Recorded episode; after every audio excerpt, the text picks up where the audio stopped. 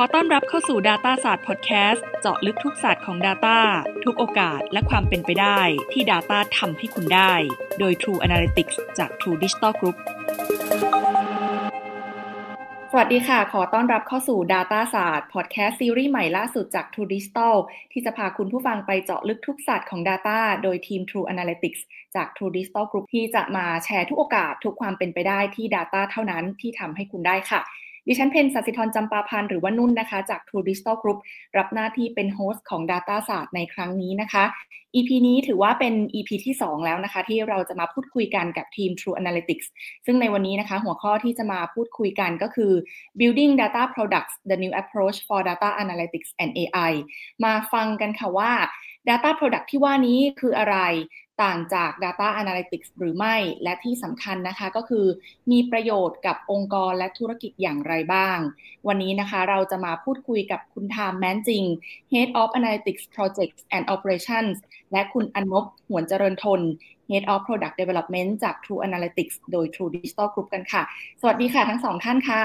สวัสดีครับ สวัสดีครับคำถามแรกเลยค่ะ คุณทาม ถามคุณทามก่อนเลยว่าอะไรคือ Data Product คะครับผม จริงๆ ผมว่าเราเริ่มจากตัวชื่อเลยก็ได้นะครับ ตัว Data Product เนี่ยถ้าถ้าอธิบายง่ายจากชื่อเนี่ยมันก็คือการสร้างผลิตภัณฑ์ทางทางข้อมูลขึ้นมา ตอนนี้คือการทำงานในชีวิตประจำวันของเราครับปกติเราจะคุ้นเคยกับการทำงาน Data Analytics หรือ Analysis เนี่ยเป็นครั้งๆนะครับเพื่อเพื่อตอบโจทย์บางโจทย์ขึ้นมาว่า อาจจะเป็นตัวอย่างว่ายอดขายเป็นยังไงเราจะทำอะไรกับมันได้บ้างเพื่อให้ยอดขายดีขึ้นนะครับ การทำงาน Data Product เนี่ยเป็นเป็นอีกวิธีการหนึ่งนะครับที่เราทำ Data Analysis แต่แทนที่เราจะโฟกัสในการแบบทำงานเป็นโปรเจกต์แอดฮอกเป็นครั้งๆไปนะครับเรามาดูที่ตัว Data ก็คิดว่าจะสร้างมาเป็นผลิตภัณฑ์ยังไงนะครับให้สามารถอตอบโจทย์เฉพาะทางนะครับแล้วก็สามารถแบบกลับนำมาใช้ได้เรื่อยนะครับ โดยไม่ต้องกลับไปเป็นไปไปวิเคราะห์เป็นครั้งๆไป นะครับแล้วในมุมของคุณอนบล่ะคะ Data Product คืออะไรค่ะสำหรับผมก็คือจริงๆ ถ้าถ้าพูดถึงคำว่า Product มันก็คือสิ่งที่มันสร้างขึ้นมาเพื่ออำนวยความสะดวกให้กับ User ใช่ไหมครับแต่ถ้าบวกคำว่า Data เข้าไปด้วยนะครับ มันก็หมายถึงว่าการที่เราอำนวยความสะดวกให้ User ตอบโจทย์ปัญหาเขาโดยที่มี Data เป็นตัวขับเคลื่อนตัว Product นั้นนะครับ ก็จริงๆ แล้ว Data Product มันก็จะมีที่ เราเห็นอยู่ในชีวิตประจำวันค่อนข้างเยอะครับ อย่างตัวอย่างเช่นอย่างไอ้ Google Map อะไรครับ มันก็จะเป็น Product อันนึงที่เอา Data ของการจราจรในแต่ละพื้นที่ใช่ไหมครับ ที่มาช่วยตอบโจทย์ของ User ว่าแบบเออเขาควรจะขับรถไปทางไหนดี ใช้เวลาเท่าไหร่เนี่ยครับเพื่อที่จะอำนวยความสะดวกให้กับ User นั้นๆ อันนี้ก็จะเป็นลักษณะตัวอย่างหนึ่งของ Product ที่ขับเคลื่อนโดย Data ที่เราเรียกว่าเป็น Data Product ได้ครับ มีอีกสักตัวอย่างไหมคะ ที่อาจจะใกล้ตัวเรามากขึ้น Data Product ที่เห็นอยู่ในชีวิตประจำวันของเรานอกเหนือจาก Google Map แล้วมีอะไรอีกบ้างคะคุณอนุก็จริงๆก็อาจจะเป็นพวกแอปพลิเคชัน ลักษณะที่เป็นพวก e-commerce หรือว่า entertainment นะครับ อย่างเช่นพวกเวลาที่เราซื้อของใน e-commerce แล้วมีการ recommend ตัวสินค้าที่ที่มันเกี่ยวข้องกับสิ่งที่เราเคยซื้อไปที่มันใกล้เคียงกับสิ่งที่เรา ซื้อไปครับ หรือว่าพวกแอปพลิเคชันที่มีการแนะนำหนังหรือเพลงที่เราเคยฟังไป มันก็คือมันเป็นข้อมูล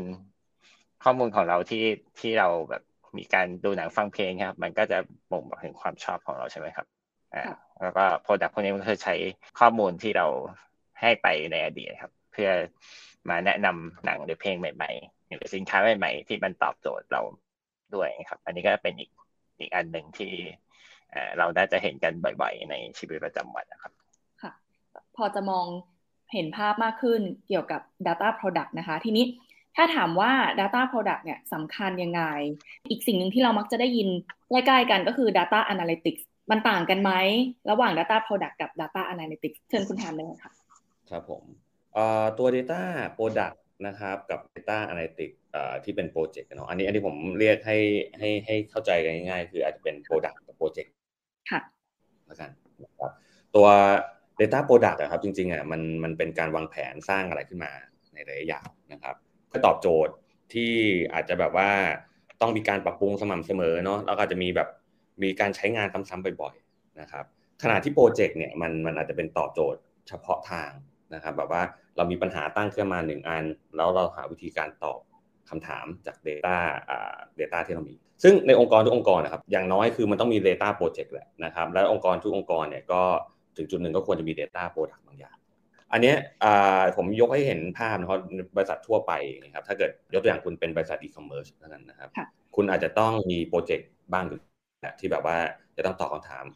เดือนนี้เรายอดขายตกเกิดอะไรขึ้นถูกไหมครับควรจะต้องมีทีมขึ้นมานะครับมาดูข้อมูลมาดูในเรื่องของ insight ต่างๆ นะครับมาดูแบบยอดขายแล้วก็มาดู pattern ต่างๆว่าสินค้าตัวนี้ตกลงเพิ่มขึ้นถูกไหมครับอันนี้มันก็จะเป็น project base นะครับเพื่อตอบโจทย์อะไรซ้ำๆนะครับขณะที่บางอย่างเนี่ยคุณก็ต้องทำงานด้วย product ยกตัวอย่างอย่างยกตัวอย่างอย่างที่เมื่อกี้คุณอนบเขายกตัวอย่างมานะครับอย่างตัว recommendation นะครับของสมมติอีคอมเมิร์ซเองเนาะถ้าถ้าใครคุ้นเคยกับอีคอมเมิร์ซไปซื้อของบางอย่าง คุณซื้อบ่อยๆ สมมติเป็น ที่บ้านมีเด็กเล็กคุณซื้อแบบว่าของสำหรับเด็กเล็กบ่อยๆเนาะจะเป็นตัวแพมเพิร์สอะไรเงี้ยถูกไหมครับ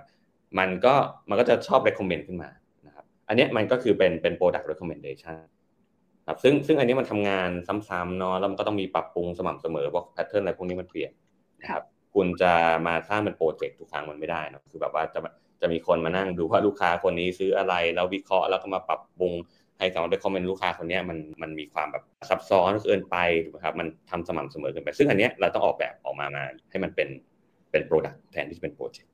ครับผมอย่างนั้นในมุมของคุณอนบค่ะมีอะไรเสริมจากคุณทามไหมคะว่า Data Product เนี่ยสำคัญยังไงแล้วก็ต่างจากโครงการ Data Analytics โดยทั่วไปยังไงบ้างคะอ่าก็จริงๆก็ค่อนข้างเห็นด้วยกับคุณทามครับ ก็เพราะว่าเหมือนกับว่าเมื่อเมื่อก่อนนะครับ การทำงานที่แบบ Data Analytics ครับ ก็คือ ส่วนใหญ่องค์กรจะมองในมุมของโปรเจกต์เป็นหลักใช่ไหมครับ แล้วก็ในในโครงสร้างของของทีม Data Analytics เมื่อเมื่อก่อนนะครับ ส่วนใหญ่เราจะเห็นว่า Data Analyst หรือ Data Scientist นะครับเขาเขาจะเข้าไปอยู่ในส่วนหนึ่งของของ BU ต่างๆครับแล้วก็เหมือนกับรับงานจากทาง BU เป็นโปรเจกต์โปรเจกต์ไปฮะซึ่งจริงๆแล้วครับ process ในการทำงานของ data scientist ส่วนใหญ่ครับเราก็จะเริ่มจากการแบบ clean data การทำ exploration ตัว data ใช่ไหมครับ หรือว่าในบางครั้งเนี่ยข้อมูลลูกค้าที่มันเยอะๆเนี่ยครับข้อมูลการใช้งานใช่ไหมเราอาจจะต้องเอามาทำเป็น segmentation ของลูกค้าแต่ละคนเนี่ยครับเป็นเป็นระดับ customer level อะไรเงี้ยครับเพราะฉะนั้น process พวกนี้ครับ data analyst data scientist แต่ละคนนะครับถ้าถ้าเรามองในมุมของการทำโปรเจกต์เนี่ยไอ้ process พวกนี้มันก็ต้องในแต่ละโปรเจกต์ที่เกิดขึ้นเนี่ยมันก็คือ ต้องมี process ตรงนี้ทำทุกครั้งครับ แล้วก็หลังจากจบโปรเจกต์ไปเราก็ปิดงานตรงนี้ไป พอมีโปรเจกต์ใหม่เราก็ต้องกลับมาทำตรงนี้ใหม่อีกที ซึ่งถ้าในระยะยาวครับ มันก็เป็นงานที่ค่อนข้างซ้ำซ้อนใช่ไหมครับเพราะนั้นการที่เรามองตัวการทำ analysis analytics เป็นเป็นลักษณะของ data product นะครับ เราก็จะมองว่าเออไองานพวกนี้ครับ เราสามารถทำขึ้นมาครั้งเดียวฮะทำทำตัว อาจจะเป็นตัว data model architecture ที่สามารถ support process งานที่มันซ้ำๆตรงเนี้ยครับ ให้ให้ให้นำกลับมาใช้ได้หลาย ๆ ครั้งแล้วก็มองมองถึงผลประโยชน์ที่มันจะเกิดขึ้นในระยะยาวนะครับ อันนี้ก็คือเป็นความสำคัญหลัก ๆ ของของการทำ Data Product แล้วก็สิ่งที่มันทำไมมันถึงมันต่างจากการทำ Data Analytics เป็นโปรเจกต์ค่ะ โอเค ทีนี้คำถามถัดไปค่ะว่า ถ้าเกิดว่า องค์กรองค์กรหนึ่งเนี่ยจะทำ Data Product จะต้องเริ่มต้นอย่างไร แล้วองค์กรเนี่ยต้องเตรียมความพร้อมอย่างไรบ้าง และ Data Product เนี่ยจะมี Benefit ยังไงบ้างกับองค์กรค่ะ เชิญคุณทามค่ะ ครับผมสองสิ่งนะครับที่ผมมองว่าสำคัญมากนะครับ ที่เราจะทำเริ่มทำปก Data Product นี้ได้ คือ อย่างแรกคือเรื่องของ Infrastructure ครับ Data Infrastructure หรือที่ผมอาจจะแปลง่ายว่าโครงสร้างพื้นฐานทางข้อมูลนะครับนี่คือเรื่องแรกนะครับ เรื่องที่สองก็คือบุคลากร นะครับเอาเริ่มจากเรื่องแรกก่อนนะครับเรื่องของโครงสร้างพื้นฐานทางข้อมูลนะครับสิ่งที่ต้องมีเนี่ยจริงอย่างแรกเลยมันก็ต้องมีแพลตฟอร์มนะครับที่ที่มีความพร้อมนะครับมันขึ้นอยู่กับ nature ของข้อมูลที่แต่ละองค์กรมีนะครับแต่ว่าเวลาเราเราเริ่มสร้างครับมันจะต้องมีการวางแผนเนาะว่าไอ้ข้อมูลตรงนี้เราจะต้องรองรับอะไรบ้างนะครับขนาดข้อมูลเป็นยังไง มันสเกลได้หรือเปล่า ถ้าองค์กรเติบโตขึ้นมีธุรกิจใหม่มี Data เข้ามา คุณจะเก็บยังไง คุณจะ manage ยังไงนะครับพวกนี้เป็นสิ่งตัวแพลตฟอร์มเนี่ยเป็นสิ่งที่ที่ต้องลงทุนนะครับ แล้วก็ต้องมองวางแผนในระยะยาวนะครับ โดยเฉพาะถ้าคุณมองว่า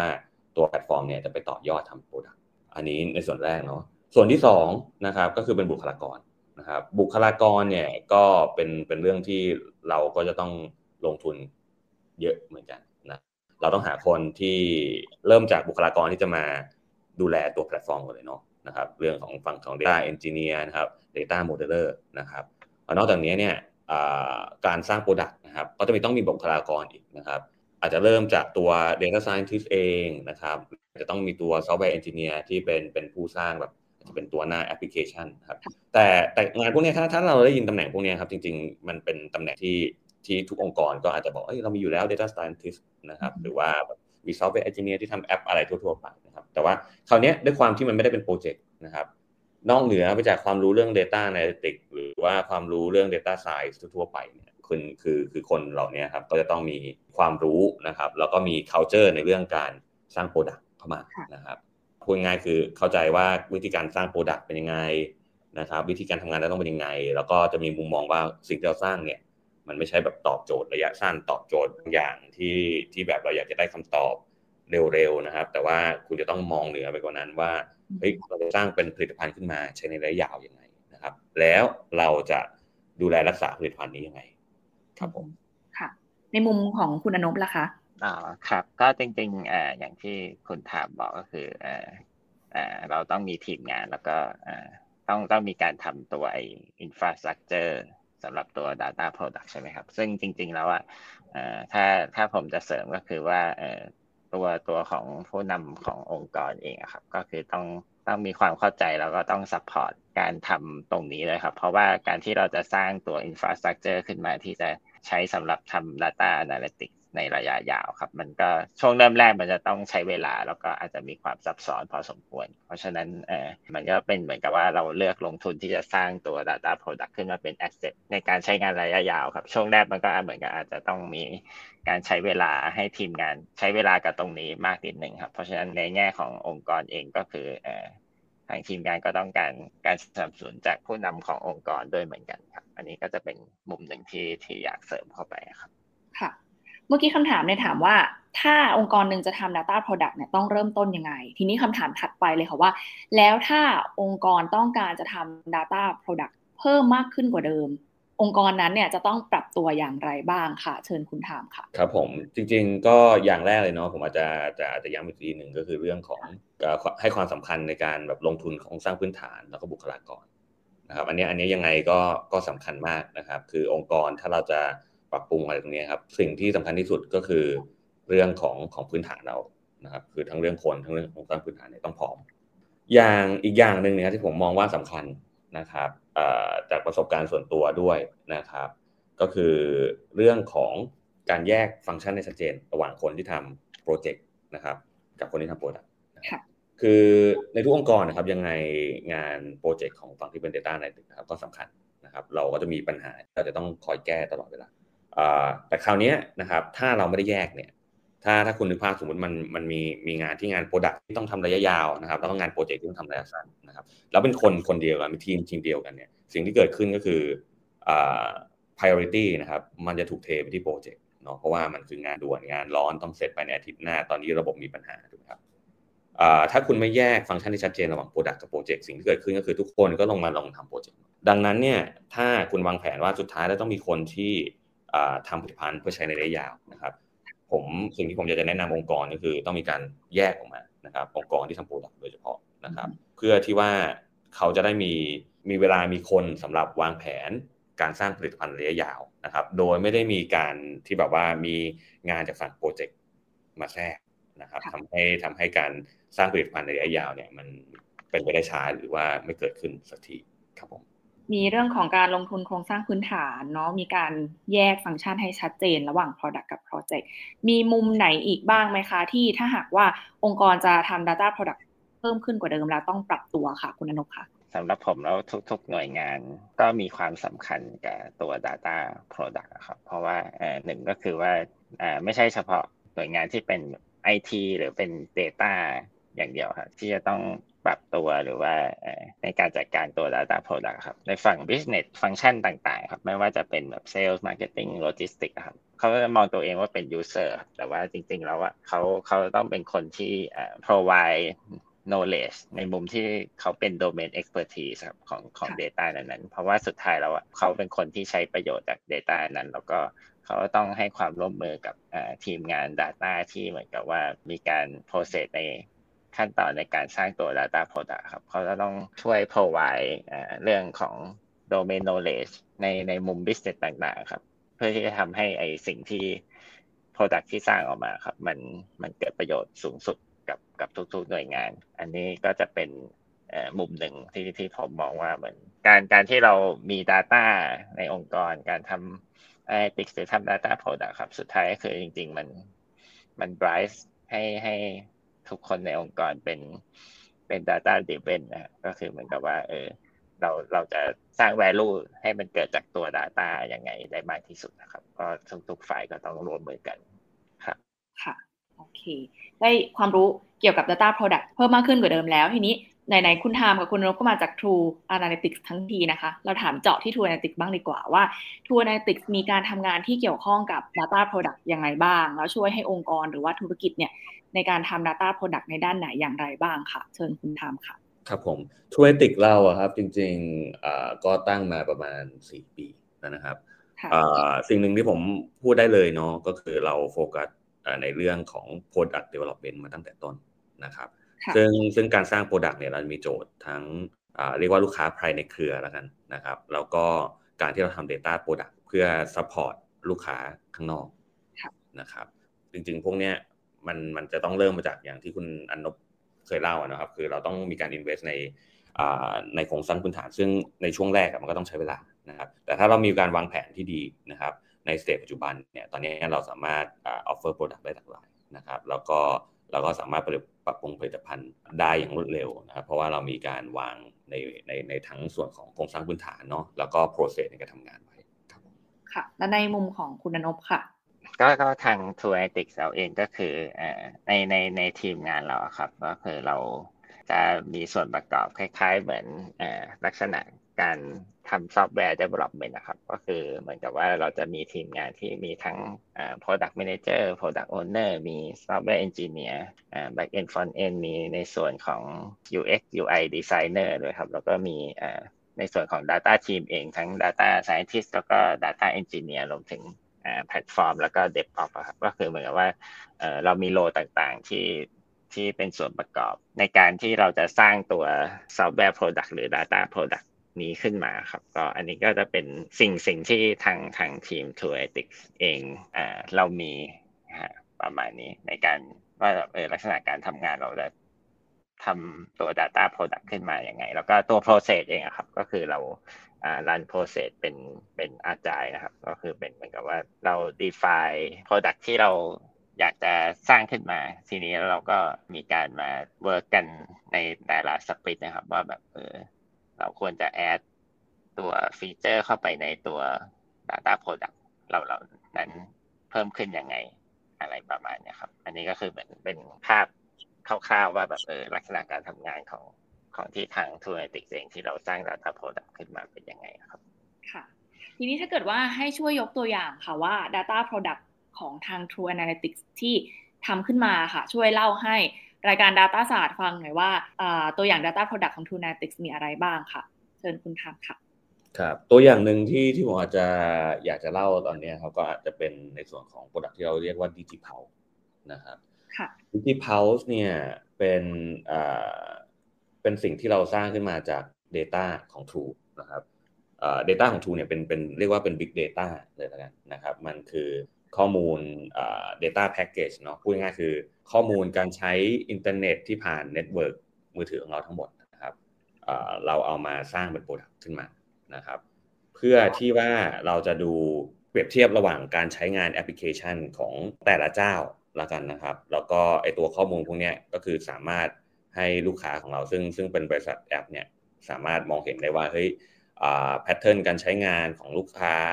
แอปเขา เป็นยังไงนะครับ แล้วก็มีการเปรียบเทียบของคู่แข่งเป็นยังไงนะครับ ซึ่งอันนี้ความความความสำคัญของมันนะครับ ก็คืออย่างแรกเลย challenge เลยก็คือ Data มันใหญ่มากนะครับ Data มันมีปริมาณมหาศาลนะครับ เราจะต้องเอามาเวลาสร้าง product เนี่ยเราจะต้องมาคิดว่าเราจะทำยังไงนะครับ ให้เอา Data เฉพาะส่วนที่สำคัญนะครับ มาตอบโจทย์นะครับ โดยที่อีกอย่างหนึ่งที่ทาง Product Data ก็ต้องก็ต้องคิดก็คือเรื่องของ Security นะครับ แล้วก็ Privacy ของลูกค้าบนบนเครือข่ายแล้วกันนะครับ เพื่อที่ว่าเราต้อง make sure ว่าพวกนี้ข้อมูลพวกนี้ซึ่งมันจะไปที่ที่บริษัทที่เป็นลูกค้าเราเนี่ยมันมันปลอดภัย แล้วก็มันเป็นข้อมูลที่ไม่ได้มีข้อมูลส่วนบุคคลที่สามารถไปถึงได้ว่าคนนี้คือใครหรือว่าคนนี้ทำอะไรนะครับ อันนี้ก็จะเป็น challenge หลักๆเลยของดิจิทัล ตัวดิจิทัลเองครับมันก็จะตอบโจทย์อย่างที่ผมบอกแหละก็สมมติว่าคุณอยู่ในธุรกิจ อาจจะเป็นธุรกิจ food delivery แล้วกันนะสิ่งที่คุณเห็นก็คือคุณสามารถมองเห็น Market Share ตัวเองได้นะครับเมื่อเทียบกับคู่แข่งนะครับมันก็จะเห็นว่าเอ้ย Market Share คุณเป็นยังไงนะครับการใช้งานแอปณเวลาไหนเป็นยังไง หรือแม้แต่จะเจาะลึกลงไปนะครับว่าพฤติกรรมผู้บริโภคนะครับของของลูกค้าคุณเทียบคู่แข่งเป็นยังไงนะครับคู่แข่งตัวบริษัทเราเองอาจจะ ในพื้นที่นี้อาจจะมีคนใช้เยอะนะครับ แต่ว่าคู่แข่งอาจจะมีความแข็งแรงในพื้นที่ต่างออกไปนะครับ หรือว่าอาจจะเป็นในมุมที่แบบพฤติกรรมต่างกันละกันแบบช่วงอายุของแอปเราเป็นแบบหนึ่งช่วงอายุของคู่แข่งเป็นแบบหนึ่งนะครับ อันนี้คือ product ที่ว่าดิจิทัลของ True Analytics ครับค่ะ ขออีกสักหนึ่งตัวอย่างจากคุณอนบค่ะ Data Product ของ True Analytics ค่ะครับแล้วก็จริงๆเราก็มีเอ่อ product อีกตัวหนึ่งที่เอ่อเป็นเป็นลักษณะเอ่อให้ insight ในในเชิงเอ่อ location ชื่อว่า Geo Pulse ครับ เป็นตัว product ที่ มันจะแสดงตัว footfall traffic ของของคนนะครับ เนื่องจากว่าเรามีข้อมูลการใช้งานโทรศัพท์ของของลูกค้าใช่ไหมครับ เราสามารถเอาตรงนี้ครับมาเป็นการ estimate ได้ว่าเออ footfall traffic ของแต่ละพื้นที่แต่ละส่วนมันมีคนเยอะมากน้อยขนาดไหนครับ แล้วก็ตัว Product เองมันจะเป็น web-based ที่ที่โชว์ heat map ว่าแบบเออในช่วงเวลาหนึ่งในพื้นที่หนึ่งเนี่ยมีความเคลื่อนไหวของคนมากน้อยขนาดไหนครับ ซึ่งตัว Product นี้เองอะมันก็จะตอบโจทย์ของธุรกิจที่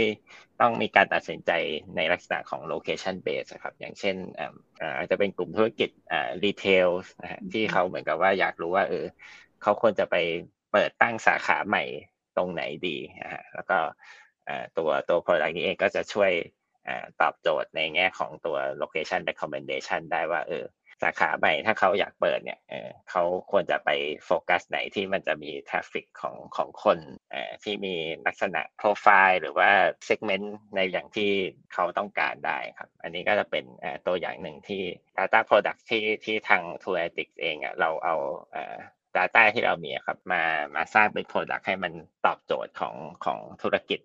ในกลุ่มนี้ด้วยครับ ค่ะ โอเค ก็วันนี้นะคะเรียกได้ว่าได้ความรู้เพิ่มเติมเกี่ยวกับ Data Product ว่าต่างจาก Data Analytics อย่างไรสำคัญที่สุดก็คือประโยชน์ทั้งภายในที่องค์กรจะได้รับจากการมี Data Product แล้วก็ประโยชน์ภายนอกที่จะช่วย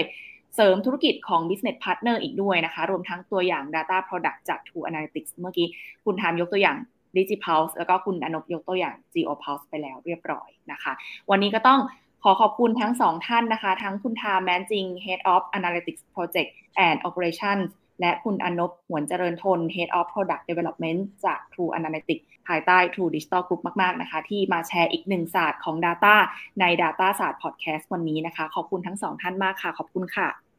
ขอบคุณครับยินดีครับขอบคุณสำหรับการติดตามรับฟัง Data ศาสตร์ Podcast Podcast ซีรีส์ใหม่ล่าสุดจาก True Digital ที่จะพาคุณผู้ฟังไปเจาะลึกทุกศาสตร์ของ Data โดยทีม True Analytics จาก True Digital Group ค่ะ ในครั้งหน้านะคะเราจะมาพูดคุยกันในหัวข้อ how credit score benefit and accelerate your business growth นะคะ ซึ่งสำหรับ EP แรกคุณเปโดได้พูดไปแล้วนะคะ เกี่ยวกับการนำ Data ไปใช้สำหรับการทำ credit score แต่ว่าครั้งหน้าเราจะมาเจาะลึกกว่าเดิมค่ะว่า credit score จะช่วยให้ธุรกิจของคุณก้าวหน้าได้อย่างไรบ้างค่ะ